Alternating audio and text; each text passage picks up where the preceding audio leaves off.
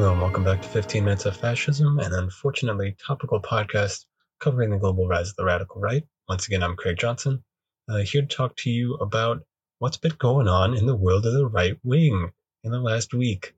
Um, you shouldn't be surprised to learn that there's a lot, right?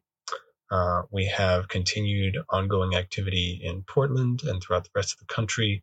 Uh, and we have Donald Trump's recent suggestion uh, that he might seek to postpone the uh, November election in the United States. So, a lot to cover. Uh, another unfortunate uh, update uh, in terms of right wing activity in the United States is that a protester in the city of Austin, Texas, was murdered on Sunday while he was at a Black Lives Matter protest. Uh, the person's name is Foster. Um, he was, depending on witness reports, either carrying an assault rifle or pushing his girlfriend's wheelchair uh, at the time of his murder. Uh, and he was killed by uh, someone who drove a car into a Black Lives Matter protest uh, in the city of Austin, Texas. Uh, now, if you've been paying attention to right wing violent activity in the United States recently, you'll know that people driving vehicles into protests and then trying to shoot people uh, is not unusual. It's not new at all. Um, there was violence of this kind in the Pacific Northwest. There was violence of this kind uh, in Charlottesville um, back in 2017, the Unite the Right rally.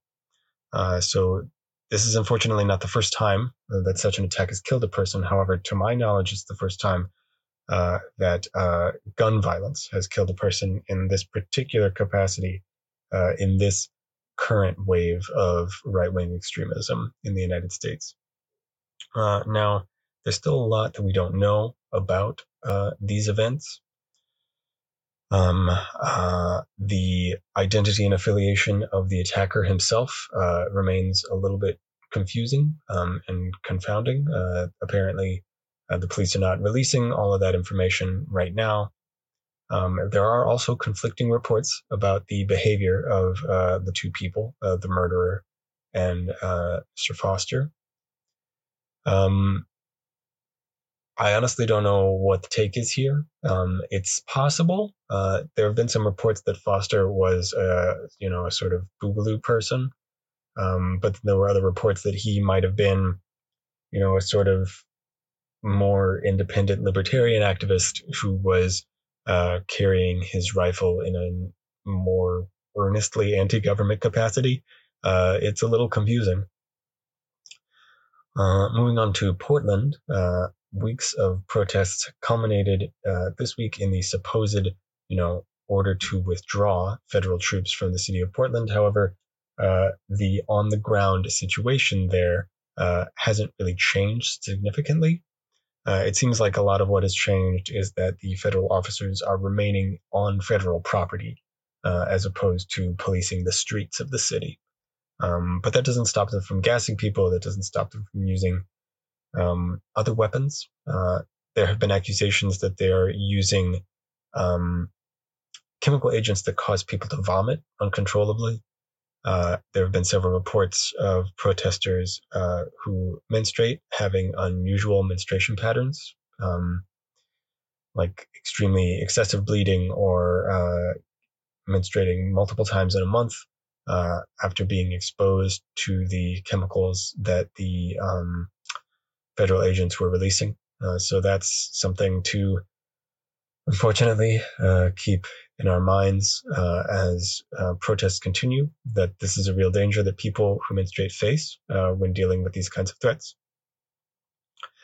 Uh, there have also been continued threats by the Trump administration, by Trump himself, and by other people in the national security apparatus uh, to expand the purview of the kind of federal violence seen in Portland to other uh, places in the United States, uh, you get zero guesses where uh, these uh, federal activities are being planned or threatened. Uh, they're in swing states. Michigan, Minnesota, Ohio are primary potential targets, in addition to uh, some of Trump's favorite uh, targets for his racist caricatures of urban life in the United States, uh, namely Oakland and Chicago.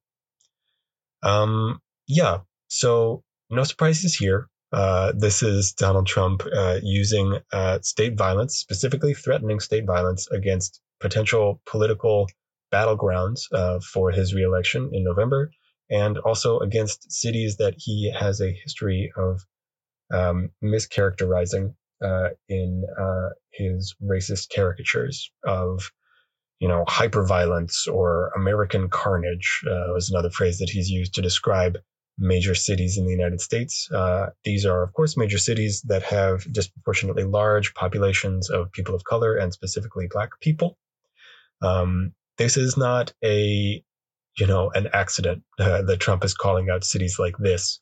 Um, this is obviously indicating to us that the activity in Portland was partly a test run um, for seeing if this kind of violence could be expanded to the rest of the United States and for seeing uh, exactly what it is that it will do uh, to movements uh, both there and elsewhere.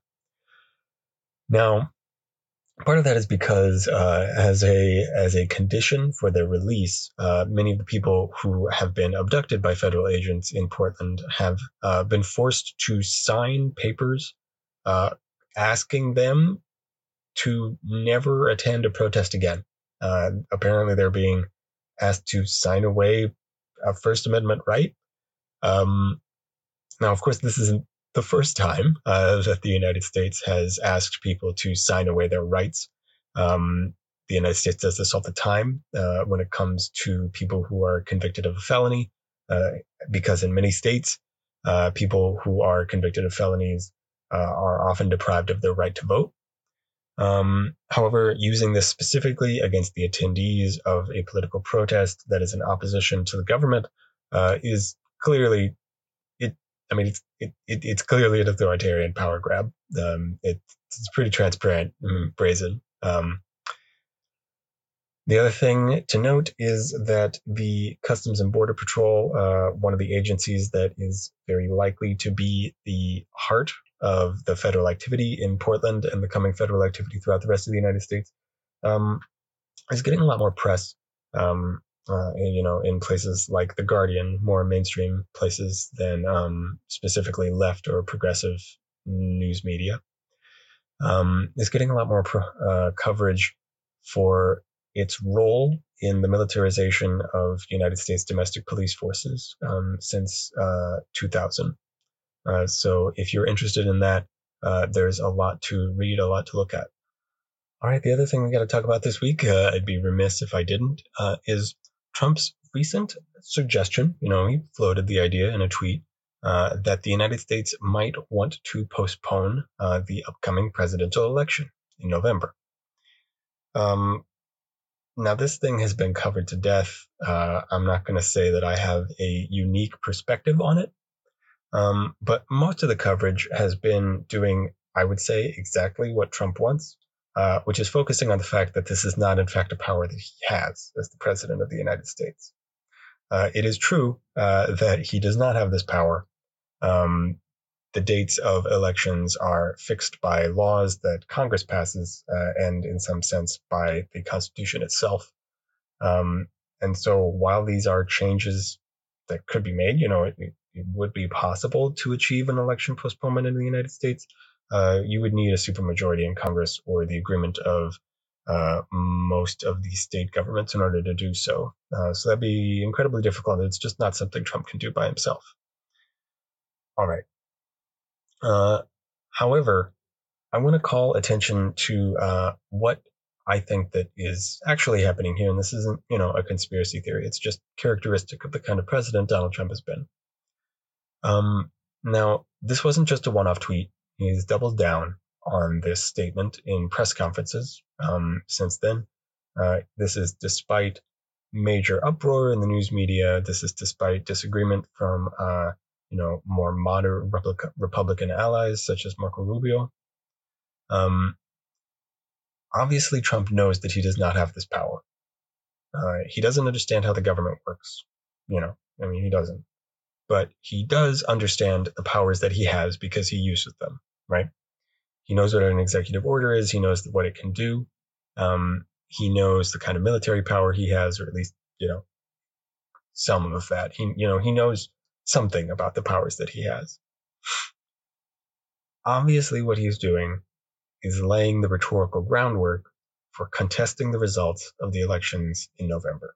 Now, yeah, that's it's not rocket science to pick that together. Like that's clearly what he's doing, right? Um, knowing that this procedural focus uh, on the fact, you know, that oh he can't do that, and like this is how you could, and blah blah blah.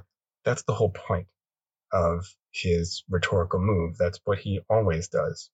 You know, he says something bold, he says something exciting to, you know, a third of the country that follows him, that, you know, that are true believers in his nationalism and quasi fascism.